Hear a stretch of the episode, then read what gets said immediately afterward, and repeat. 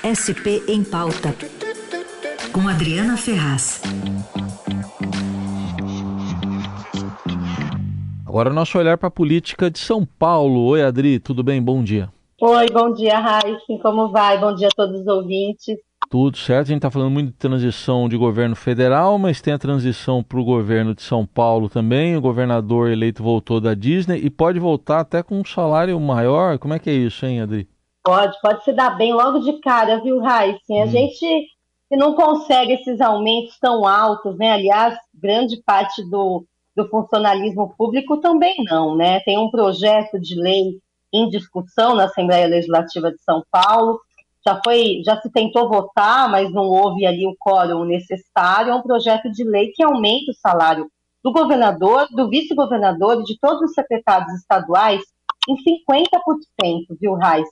A gente fez uma conta aqui, 50% hum. equivale ao dobro da inflação do período se a gente pegar o último aumento concedido para o governador de São Paulo, que foi lá em 2019. Então, se esse projeto passar, e tudo indica que vai passar, Tarcísio de Freitas vai assumir o governo de São Paulo com um salário de R$ 34.500. Hoje, o governador Rodrigo Garcia recebe 23 mil para a gente ver essa diferença, né? Vai saltar de 23 para 34,5 se esse projeto passar. Da mesma forma, então, aumenta o salário do vice e do secretário. E é um projeto, viu, Raíssa, que não impacta só o salário do governador e desse alto escalão do governo. Ele impacta todo o funcionalismo de São Paulo, porque é o salário do governador que define o teto quer dizer que define o máximo de salário a ser pago no governo. Então, todos aqueles servidores da elite, sabe, que ganham muito bem já, auditores fiscais, comandantes ali de polícias, o, o alto escalão, né, que recebe o teto, também vai ter esse aumento. E aí o impacto é de um bilhão e meio por ano para todo mundo, né, Raiz? Bom, e aí então é, é, é, a atual Assembleia que vai aprovar isso, né? Não é a base é. dele que vai se formar daqui para frente, lá no ano que vem. É a atual Assembleia, mas se a gente pegar a atual Assembleia, ela tem o que a gente pode chamar de um centrão aqui em São Paulo, né? O mesmo grupo político que comanda ali a Assembleia há muitos anos dos governos tucanos. E esse grupo político inclui os partidos que vão estar com o Tarcísio ano que vem a começar pelo próprio PSDB, que já é, declarou aí apoio ao, ao, novo governo, o próprio Republicanos, que é o partido do Tarcísio de Freitas, o PL, que é o partido do presidente Jair Bolsonaro, e outros tantos que estiveram ou na eleição de Bolsonaro, na tentativa de reeleição, ou aqui na campanha de Tarcísio. Então a oposição continua a mesma, né? E o grupo que comanda e que vai comandar também continua o mesmo. Então, quer dizer, é difícil não passar. Só se houver um pedido explícito do novo governador para se barrar esse aumento, o que até agora a gente não viu que uhum. tem a menor condição de acontecer, né? Aliás, ele estava em viagem, né, Raiz? Agora, hoje, dia 17 de novembro, finalmente a transição em São Paulo vai começar, né? Olha tudo que já aconteceu na transição federal, aqui a gente estava é, aguardando as férias do novo governador, agora que ele volta, vamos ver se anda alguma coisa. Uhum. Já não era sem tempo, né, Raíssa? Tá, demorando até.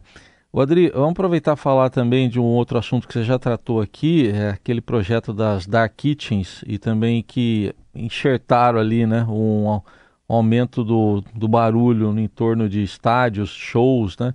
Ontem a gente até conversou com o líder do governo, o vereador Fábio Riva, ele está alegando que o excesso de barulho, que não é bem assim, que, é, que, não, que na lei de zoneamento não tem lá uma previsão de nível de barulho para esses shows aí, e que agora vai ter. O que, que você diz do andamento é, desse projeto?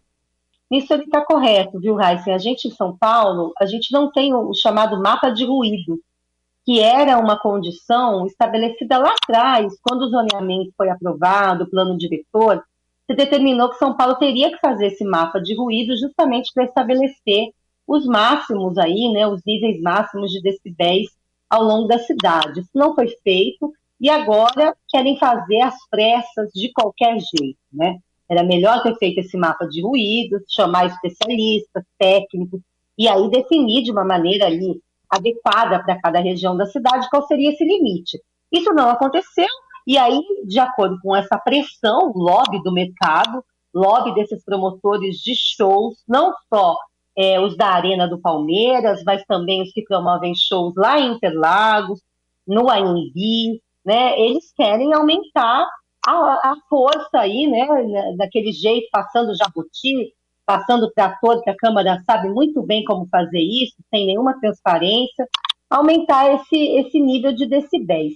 Eu conversei também com o prefeito Ricardo Nunes, que disse que, diante aí da repercussão, eles iriam aguardar, fazer audiências públicas para ouvir a sociedade. Vamos ver se isso não vai ser só uma coisa oficialesca, né? Para não dizer que atropelaram o processo, e ver, então, aguardar se, se o texto pode ser modificado de alguma forma ou não. É, eu não vejo condições para isso, viu, Raíssa? Eu acho que há uma disposição da Câmara toda, se a gente pegar a votação, foram 40 votos favoráveis. E para aprovar um projeto que mexe no zoneamento da cidade, só para o ouvinte ter uma ideia, é preciso no mínimo 37 votos. A gente tem 55 vereadores na Câmara, então são três quintos. O prefeito Ricardo Nunes e a base toda do governo conseguiu acima disso, conseguiu 40 logo de cara na primeira votação. É um número muito expressivo que dificilmente vai ser reduzido para a segunda votação. Acho que fica muito em cima mesmo, já estão pipocando aí projetos de abaixo assinados pela cidade, várias entidades estão aí se posicionando, porque essas chamadas dois, que são as zonas especiais, né, que inclui a Arena do Palmeiras, a Arena do São Paulo, do Corinthians, o autódromo, tudo isso, há pela cidade várias delas, inclusive Parque do Ibirapuera, autódromo de. Autódromo não, perdão, aeroporto de Congonhas. Uhum. Então, é preciso é, toda a sociedade, associações de moradores de toda a cidade ficar muito de olho, viu? Vamos ficar de olho, a gente vai continuar acompanhando, está tá prometida a audiência pública e votação até o fim do mês. E a Adriana Ferraz está com a gente às quintas aqui no SP em Pauta. Adri, obrigado, bom fim de semana. Obrigada, beijão para você também. Tchau, tchau.